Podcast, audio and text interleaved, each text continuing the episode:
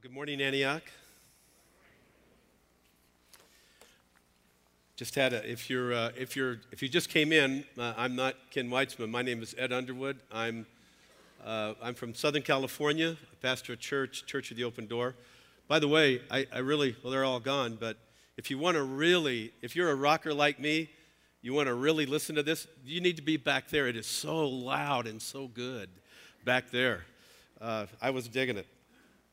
Speaking of Church of the Open Door, I'm going to open us in prayer. It'll be important for you to find the book of Hebrews in your Bible or on your uh, whatever you, you, your tablet or whatever it is you're using. The book of Hebrews.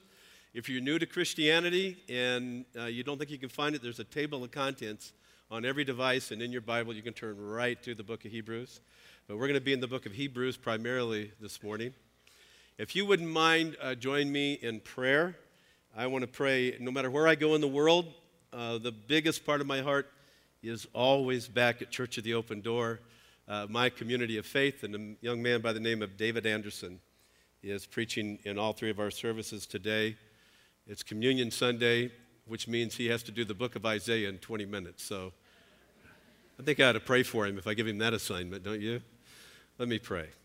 Father, I want to thank you for the grace that is ours in Christ Jesus. We thank you, Father, that you have cared for us and you have given us every gift we need uh, to walk with Christ. Now I want to begin by praying for uh, that sweet, sweet fellowship that I love, a church of the open door. And I pray for my friend David Anderson that you would give him freedom, uh, you would uh, give him power. And I'm asking that they could have a, just a rich time of worship around your table and that uh, they will warmly receive God's word. Now, Father, I pray for our time in the text and our discussion of faith today, that your Holy Spirit would be the God of this discussion and the God of what happens in our lives. We pray in Jesus' name. Amen. Uh, so, Ken asked me to uh, join him in the series on faith. He is in a series on faith, and I told him I'd be happy to do that. I think it's important to begin by understanding what it is we're speaking of. Uh, there, are, uh, there's a, there are two words, one the noun and one the verb, in the New Testament that are used to describe faith. What does faith mean? Uh, the, the noun pistis means confidence, it means trust, it means to hold something as true. Uh, the, the, the verb pisteuo, the Greeks would just uh, take the, the noun and they would turn it into a verb by adding those letters. It uh, means reliance on something or someone. Every time it is used in the New Testament, it's used hundreds of times in the New Testament most spectacularly in the book of John, where it's used 98 times, either the noun or the verb.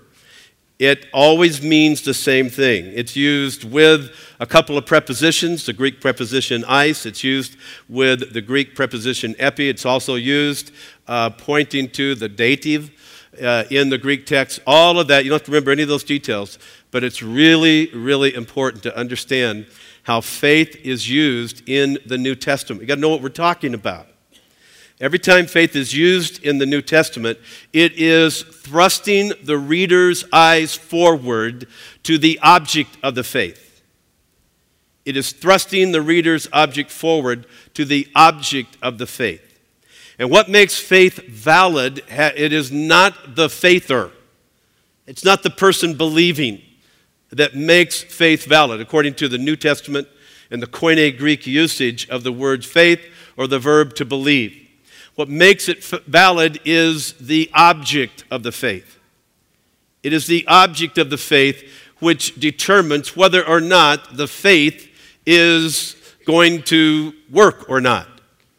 And we see this in the book of John over and over again as this, this general gospel, the one that is written to the entire world, uh, is, telling, is telling the listener over and over again if you will place your faith, if you will believe in Jesus, you will receive eternal life.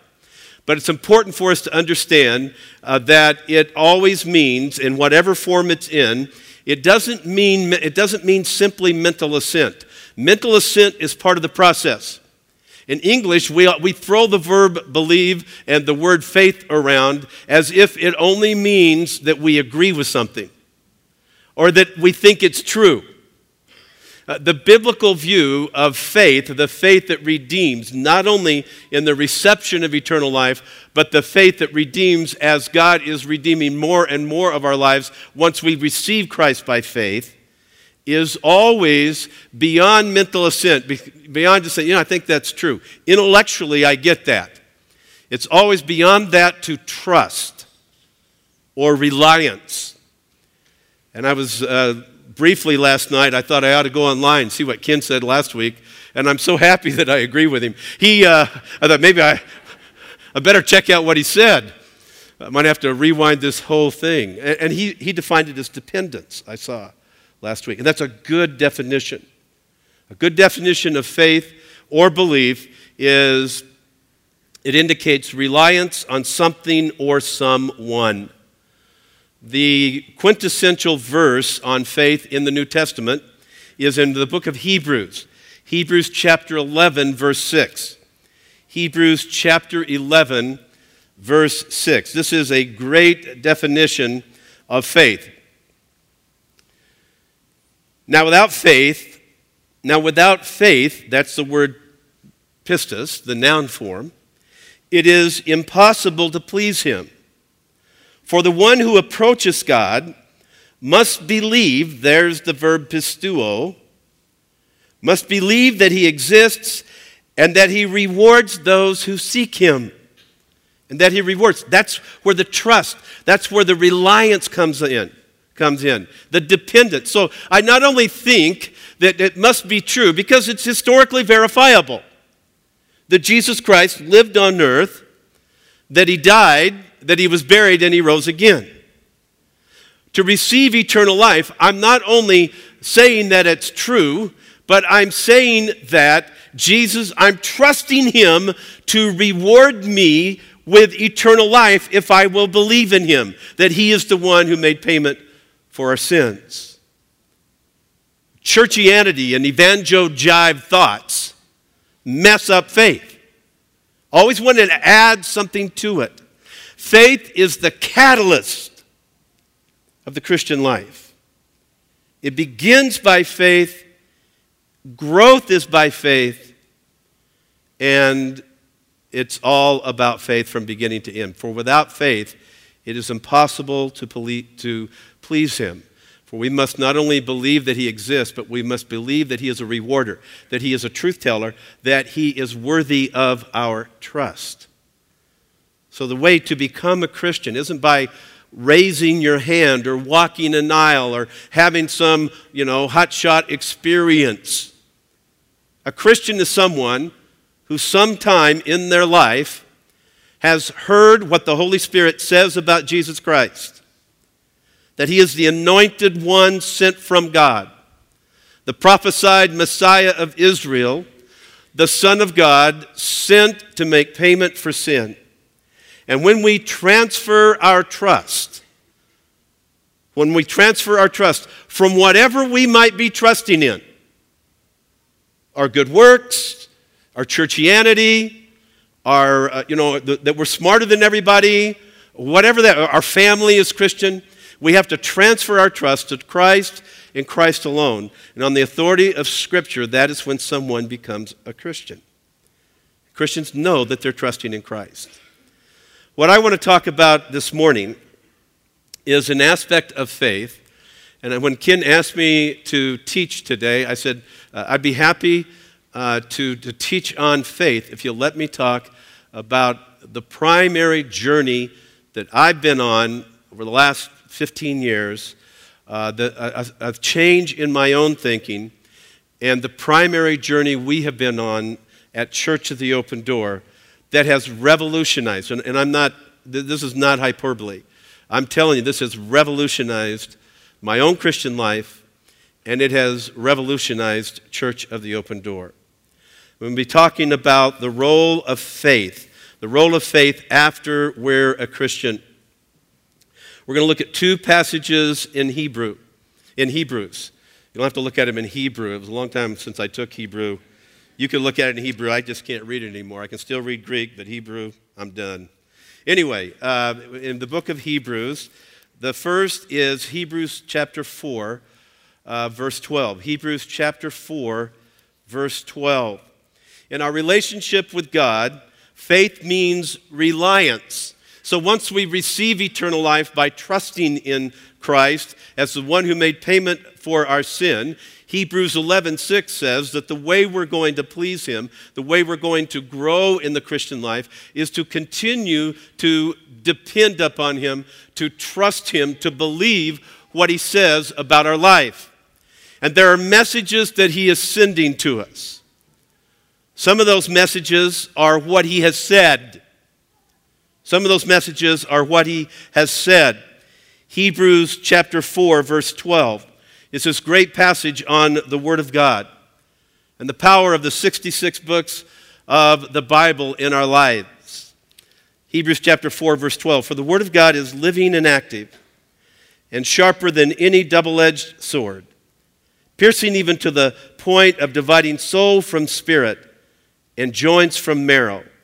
It is able to judge the desires and thoughts of the heart. So, this is something for us to believe in. There is truth that God has preserved for us to read. And as we read this, the Holy Spirit is going to filter through all of our defense mechanisms and all of our rationalizations, and the Holy Spirit will bring these messages to us.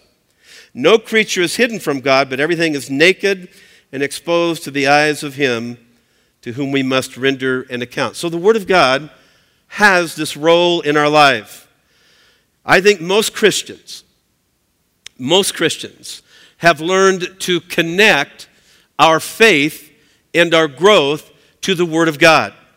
We have learned that this is a resource, that God has provided a resource, and if we will depend upon that resource, if we will trust that resource, then God will use it to grow our lives. And it'll be by faith. We'll read something in the Word of God and we'll say, Whoa, this isn't the way I'm living.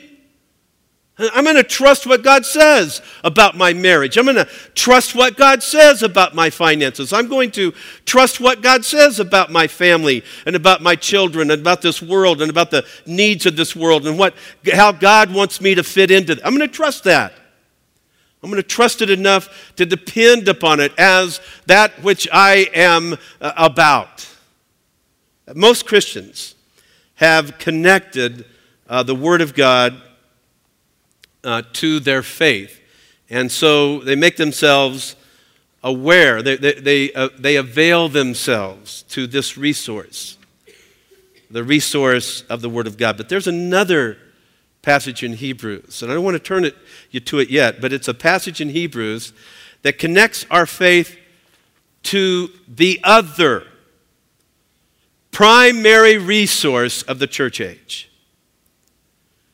The first primary resource of the church age, that if we will believe it, if we will trust it, if we will Hebrews 11:6 it, if we'll not only believe that God wrote the Bible, but we will believe that he is going it's going to be the best path of our life to do what his bible says. That's the one resource but there's another primary resource that i have found that many many christians uh, are not accessing the sad and tragic truth is that when most christians think of this resource they think of it in a way they would never think of the bible they say things about this resource that they would never say about the Word of God. If we treated this resource like we treat the Word of God, we would say these things about the Bible. You know what? I was reading in the Bible and I came to a page, I didn't like that page. It didn't meet my needs or the needs of my family.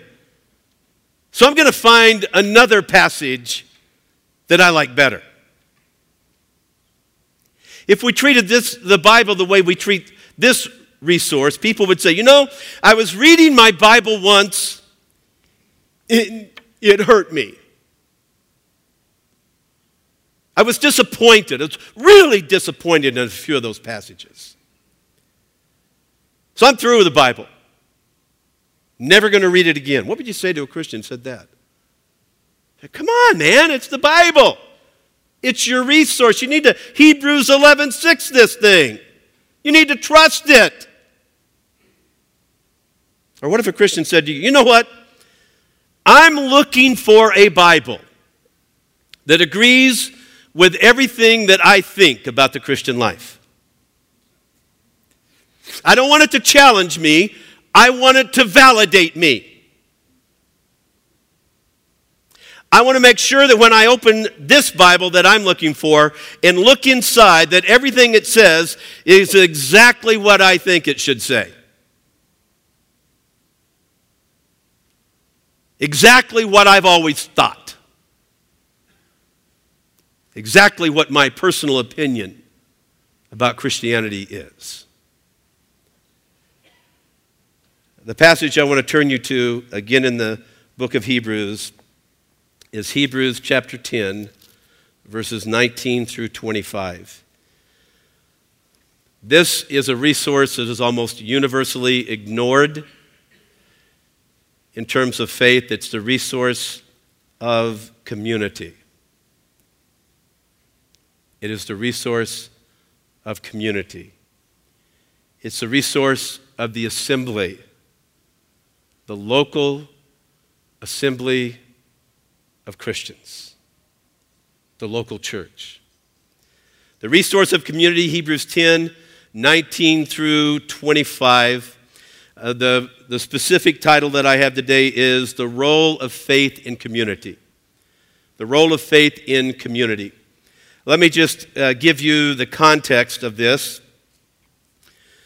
Uh, Hebrews is a, a, a, book that is all, it is, it is a warning it is a warning to Hebrew Christians who were being uh, persecuted uh, because by their families, and they were deciding that maybe what I'll do is I'll just kind of get stealthy here. I'll go back into Judaism. I'll still be a Christian. I'm going to go back into Judaism because it's a much easier life. And the book of Hebrews is written to them, uh, and it's not a warning. Hey, if you do that, then, then you lose your salvation. It's a warning and a call. Please don't do that. There's so much you're going to miss if you do that. So, the fourth warning in the book of Hebrews is a warning against the consequences of willfully sinning.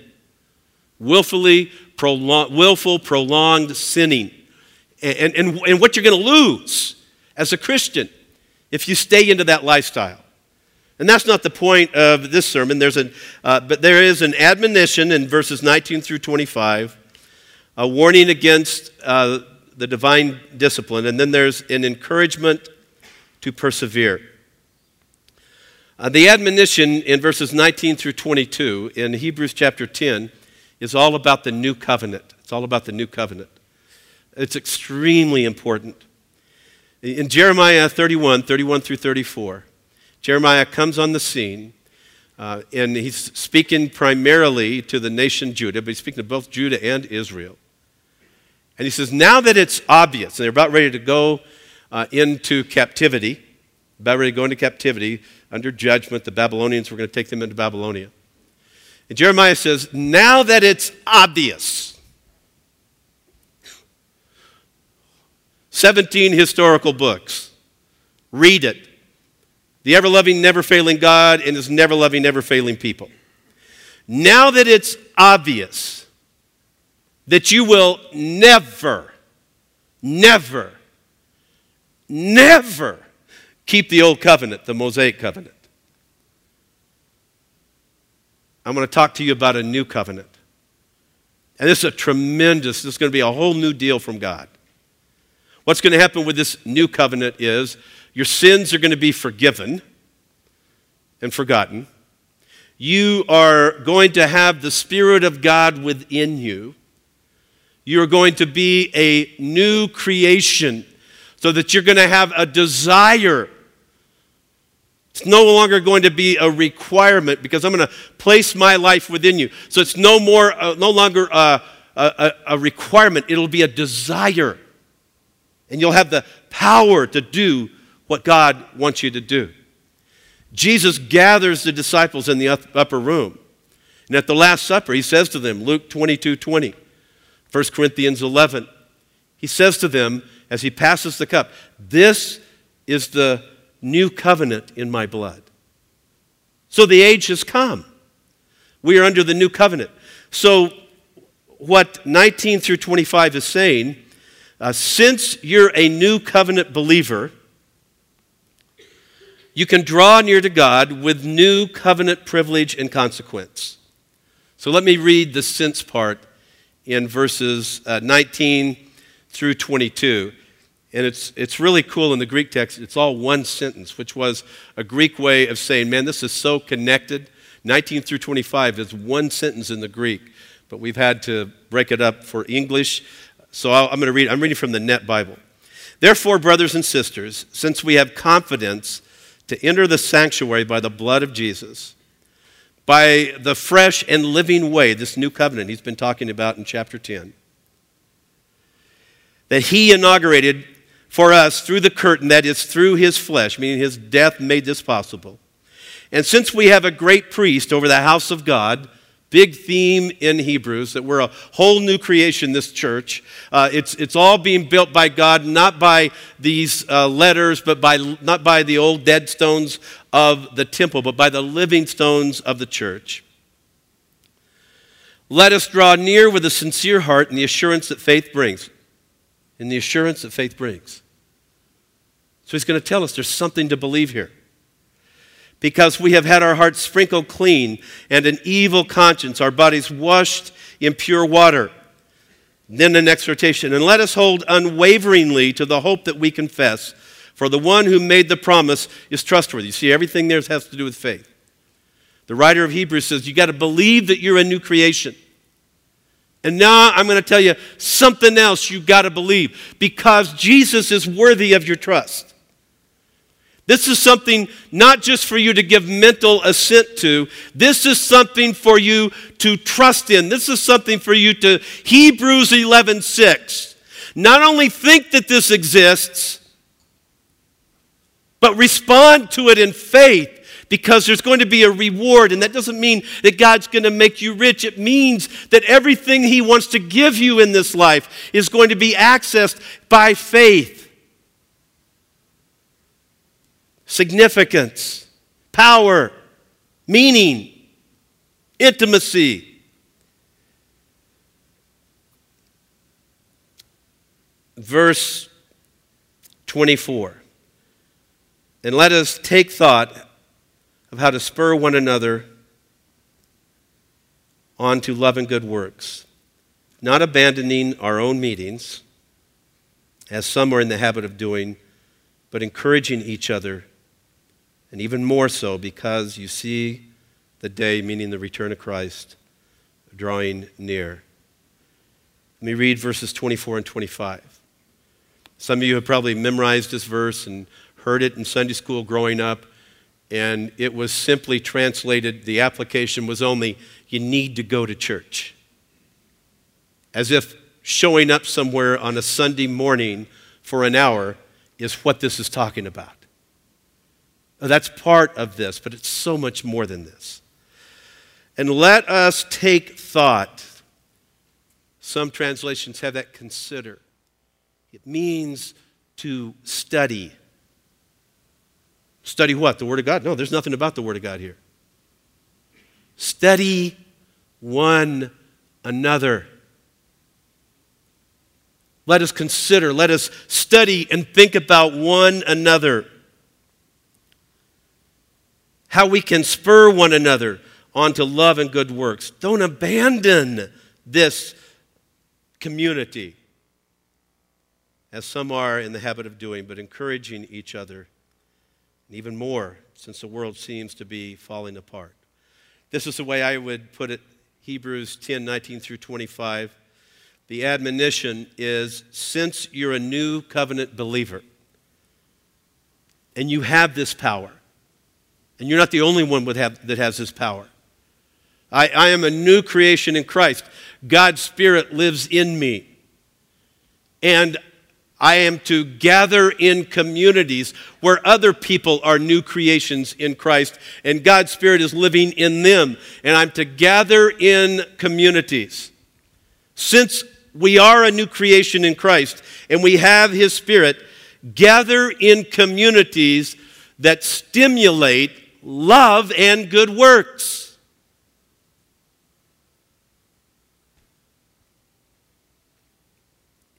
A couple of other passages. The need uh, for faith. Uh, this stimulation to love and good works only succeeds if we trust. Remember what we said about the Word of God? You ever met anybody that reads the Bible and knows the whole Bible and doesn't do anything about it? We've all met those people, haven't we? I've heard kids say, well, my dad, you know, he's an authority on the Bible, but it doesn't seem like any of it's hitting home. Well, that's because faith. It's not, it's not just to read the Bible, but to trust it so that what it's saying to me can make a difference in my life. In the same way, God is saying there is another resource to access.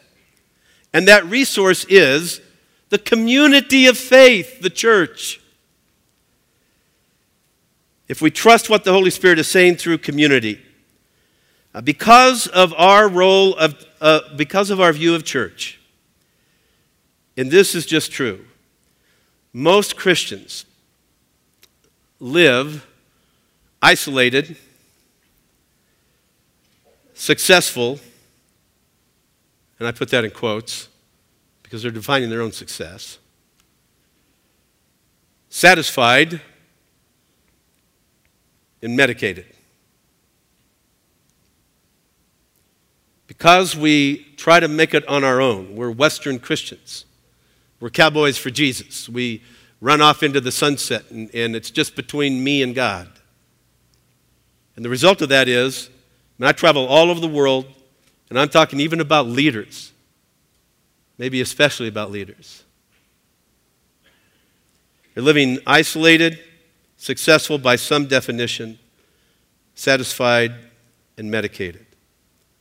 A couple of passages, we don't have to turn to those. Ephesians chapter 4, verse 15 says one of the things supposed to happen when we gather together is we're supposed to be speaking the truth in love.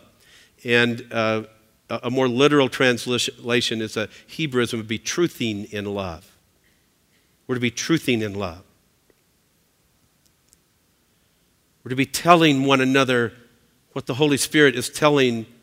I should be, if we're in community, I should be telling you what the Holy Spirit is telling me about your life. Not in a prophetic way, like, uh, God just told me that you need to move to Madagascar. None of that.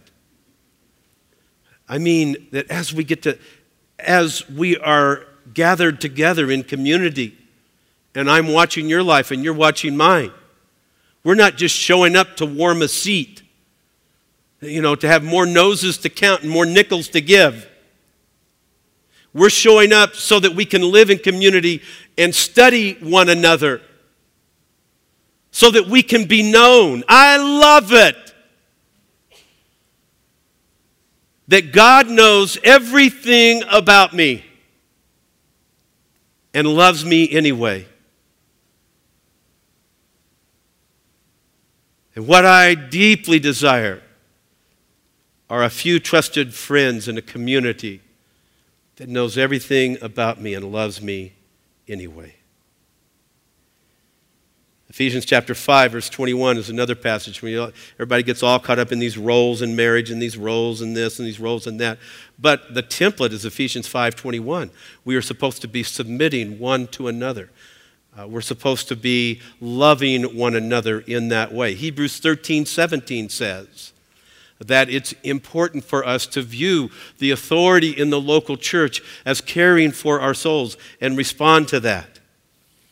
But because of our view of church, we're living isolated, and medicated. So, a lot of Christians are just medicating by activity and medicating by church and medicating by theology. But when you get really close to them, you realize they're medicating for other in other ways. Here's what I would say as I look at Hebrews 10, 24, and 25 in the context of that fourth warning. So I look throughout the New Testament. I would say this Christian, uh, you were not reborn to live alone and find your own lonely way through life. God gave you a community to love you with protective love. But you must have the faith it takes to receive the blessings of community. You got to trust that God knew what He was doing when His one and only plan is a local church. If you think that the church is there to serve your needs, I would preach this at Church the Open Door, and I'm preaching it here.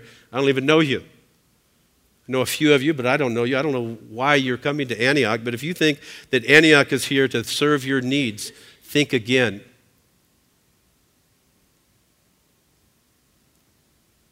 Jesus, the church is here to stimulate you to the love and good works Jesus had in mind when he saved you. It is a resource to trust in. To live without community is to live without one of the primary resources God has provided for you in Christ. Church hopper, stop hopping and start engaging in community. A community that will protect you from yourself by telling you the truth about yourself. Couple of stories that might help you here. Uh, uh, contrasting stories. There is a couple, a family in our church. And, and we're really, really into this at Church of the Open Door. We're really into community. We're really into this whole thing about speaking the truth into one another's life. We're really into this idea that we, we want to be known and we want to be loved by people who know us. And it's always interesting to hear people go, Oh, God, have one. Oh, exactly what I'm looking for. until. so we have this family, a sweet family, uh, came from, you know, come from, like all of us, they come from a lot of pathology, a lot of messed up stuff in their, in their past. And, they're, and they're, so they're coming to church, the open door. They're getting involved in, in discipleship. They get involved in some advanced things. They're beginning to take some leadership roles. But one thing was beginning to happen, and that was that they were absolutely sure that there was a direction their life should go and that uh, Church of the Open Door should say, Yippee, we go! Man, God gave you a word, and off you go. Woohoo! When we were all thinking, that's nuts. That's what we were thinking. People are whispering to themselves, are they really thinking that they're going to. I don't know if you've ever seen this happen in church. So, everybody, the Holy Spirit, it really is Sometimes what turns into gossip is just a sinful alternative to doing what the Holy Spirit is really revealing to do, what He tells us to do, and that is to speak the truth in love to the only one who could grow from that truth, the one that the truth is about. So we pray about this, we're talking, we're processing. Judy, Judy's here today. My, my wife and Judy and I are praying, and we, and we partner with another pastoral couple and with an elder couple. And we have them over at our house. And we're just look, they even know the language because they've been a part of COD now for a long time. And we talk about this all the time. And we said, look, I know this is hard for you to hear. But as a community, we think this decision will be horrible for your marriage and horrible for your family. And we began to tell them why. And we, were, we knew them, we were involved in their lives. And they asked the question. They said, So are you telling us no? And I said, Yeah, I, that's what we're saying. But not because we hate you, because we love you. Oh, thank you so much. It's, oh, it's just so wonderful to have a church. And uh, okay, fine. And something in me was a little unsettled. And so they left, and we had dessert, and they left. And Judy looked at me and she said, I think that went well. I went on my phone, I looked, I said, Didn't go that well. They just unfriended me on Facebook. Dang, they weren't out of the driveway.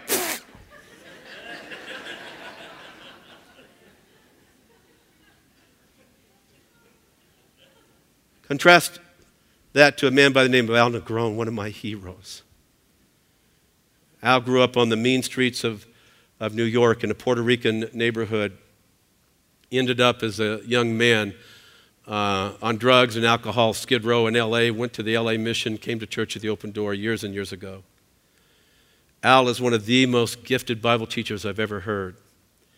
And he was teaching in the church, he was taking on a lot of assignments in the church. Al called one of our elders one morning about five years ago. And he said to our elder, You need to come get me. I'm in jail. He came and he met with the elders and he said, Look, guys, I got a secret. I'm an alcoholic. I, I just need help. And we took him through a process that was oh so painful. His first question was, Can I still teach the Bible? And we said, Not now, man. You got to step aside. Dude, you got to take care of life. Let us help you. He began to listen to us, and he was considering us as what the messages from us who loved him, as messages of love did some very difficult things and very difficult things in his family and in his marriage and in his personal life. And just long story short, God's redeemed that. Now he is the pastor of our Spanish service. But it was because he didn't say, Don't tell me that I can't, blah, blah, blah, I don't like hearing this. He did say, You know, I got to resist this. This doesn't feel right to me. And we're able to catch him and say, Yeah, but that is the time where you're most ready to grow. When the community is telling you something you don't want to hear. People who run from church because they hear a message they don't want to hear are missing out many, many times. I've seen it. And what may be their last best chance to get whole. We got to rethink church. We got to rethink the messages that come to us from church. Just a couple of truths that really have grabbed my heart. First is submission is a love word. Submission is a love word, not a control word. Mutual submission in the body of Christ. Submission to spiritual authority. Even though it is often used to control, uh, it's not a control, biblically, it's not a control word, it's a love word. I am submitting to what my close friends say to me about my life, not because I think, well, okay, I guess somebody's going to control me, might as well be you. I submit to them because they love me. And this is God's only conduit to protect me from myself. And I've been to seminary. I'm dangerous in the Bible. Aren't I, sweetie? Where's Judy? I'm dangerous. No matter, I mean, for years she goes, I don't think that. Man, I could find four verses, give her a Greek thing there, and see, I'm right, you're wrong. I'm the theologian here. She never bought it, but nevertheless, I tried. The more familiar you are with your Bible, the greater the opportunity for blessing and the greater the opportunity for you to manipulate your world to get your way. All you need is a verse. Man, when you're living honestly and openly in community, you got a rocking thing going on in your life to change it. Accountability. It's a big word now in Christianity. Accountability, I think, uh, usually degenerates into control and hiddenness. We are using a term we call protective love instead. And if protective love is trusted, it will release us to our destiny in Christ. Always cracks me up, this uh, accountability thing. I was teaching at Biola, I was teaching hermeneutics, how to interpret the Bible at Biola. And I noticed a couple of the guys, and they had this rubber band on their wrist. And, and I called them up afterwards, and I said, What's that rubber band for? They said, Well, we put a rubber band on our wrist, it's our accountability group. So every time we look at porn, we put a rubber band on our, on our wrist. About four weeks in the class, our guys, I mean, they got. I mean, they're just rocking some rubber bands, man. And I said, How's that accountability working for you? And said, Here's what you're going to do. If you don't get help, you're going to start lying. Because really, it's the only choice with accountability. What do we get together in accountability? So I can report what I did wrong. And somebody go, mm. Protective love grabs me before I'm sinning. Protective love says, This is what I see in your life, Ed. This is where I think you're at risk. Protective love is about blocking, to use a football met, is about blocking for the guy carrying the ball. Accountability is just tackling him when he goes out of bounds. Another truth that I get from this is church should be a safe place, not a soft place. I love what Randy Alcorn says about grace that grace doesn't lower the bar, it raises the bar. Grace means that we have greater expectations from people. And so the church should be a, a safe place. This is what we hear at Church the Open Door because we preach about grace all the time. As soon as we tell somebody what they don't want to hear, I thought it was all about grace. Really? What does grace mean? I'm under grace. I can do whatever the stink I want to do. That's not what grace is about. Grace is there to make us more like Christ and we need help. Church should be a safe place. It was never meant to be a soft place. Who else is going to tell you the truth about yourself if not your Christian friends and the spiritual leaders of your faith community? The, go- the time is going to come when the message of the community is going to be something is going to be something you do not want to hear. When that happens that is your god-given opportunity either to grow toward your destiny in christ or return to the evangel jive life of being successful and medicated. I talk to people all the time. They say man i love jesus but i can't stand christians. Yes i feel like that sometimes too but don't let uh, I just say this the joy of intimacy with Christ and one another in community eclipses the pain of the messiness of authentic community. Don't let your fear of the pain, I mean, talk to those of you who are not yet thrown in with this, with this fellowship. Don't let the fear of the pain of what might happen if you become involved in a local church, of what you're trying to avoid about church, keep you from the joy of what God wants you to experience in church. People come to church the open door and they say, I, don't want, I just don't want to be hurt again. And I always say the same thing then don't come here. We're going to hurt you because community is messy, and I might be the guy that does it. I'm, but there's something that's happening. Faith means trust or reliance. We were not reborn to live alone and find our lonely way through life. God gave us community to stimulate love and good works, but you must trust, rely, have confidence in what the community is saying to you. Got to access this by faith.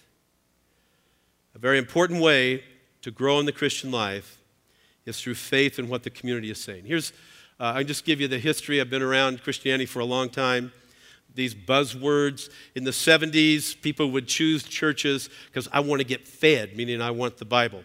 Uh, a little later in the 70s, in the early 80s, people said, I want to be in a church where I can discover my spiritual gifts and, and I can use my spiritual gifts. Then in the 80s and 90s, I'm looking for a church that's all about my family. Now everybody's looking for a church that is missional. And all of those things are really, really good. Let me tell you how to choose a church. I have another way to choose a church. Choose a church. Look for a, ch- a church where you feel safe enough to fail. And safe enough to hear the hard messages that will come through the messy, messy process of loving one another by speaking the truth into our lives. This has been the most dynamic aspect of my faith in Christ over the last 15 years, and I'm never going back. I'm never going back. I got a staff at Church of the Open Door that speaks truth into my life. I got a, four buddies we call the Redwood Brothers. You know a couple of them? Redwoods have very shallow roots, but if they stay together, they can, they can withstand everything. I got my bride, I got a few trusted friends and they tell me the truth about my life and they protect me. They protect me from myself. The one thing I've learned about this so if you're a church leader listening to this and it resonates with you, if you're a father, a husband, a wife, uh, and this resonates with you, now let me give you the hard part. The more power you have in the community, the more power you have in this relationship, the more power you have in whatever this forum is, that you're thinking about exercising protective love and speaking the truth into one another's lives, the more important it is for you to go first. I can still remember when this all started at Church of the Open Door, and I was studying all this stuff, and the, and the staff guys came to me and they said, Is this really what you want to do? Yeah, yeah, I'm all into it. It'll be great. Yeah, awesome. I want to be a protective love community. We're going to speak the truth to one another, man. We're going to grow in Jesus. And our worship leader, Tom Townsend, said, You want to go first? Sure, I'll go first. You guys tell me. And they started talking. What they said is none of your business. I mean it. I was like, what? What? What? Oh man, did I argue with him. You know what? I was exegeting Greek when you guys were like little guys. Ed, you said you wanted. They went through this list. I looked at Judy and I brought the list home and she goes, Yeah.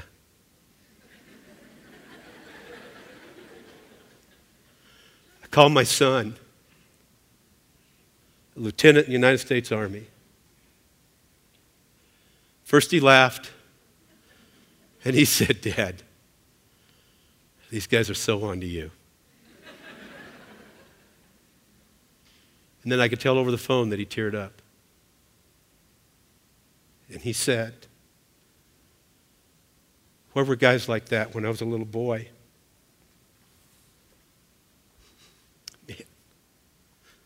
I'm never going back. I don't want to live unprotected. I don't want people to meet the me without some friends that I can trust my life to. That's community. That's growth. That's faith. You got a Hebrews 11:6 church. You got to trust it in all its glorious mess because God has no plan B. Father, I want to pray for Antioch Church. I'm praying, Father, that your Spirit would continue to do the deep work that He has already begun in this place, and that Christians would feel safe, that leaders would feel safe, that no one would have to live isolated, that the truth could be spoken from the top down and from the bottom up, that they could grow together in Christ and that you would, through the messiness of community, release them individually and corporately to their destiny in Christ. I pray this in the name of the only one's name that matters, the one who washed us from our sin in his own blood, Jesus Christ our Lord.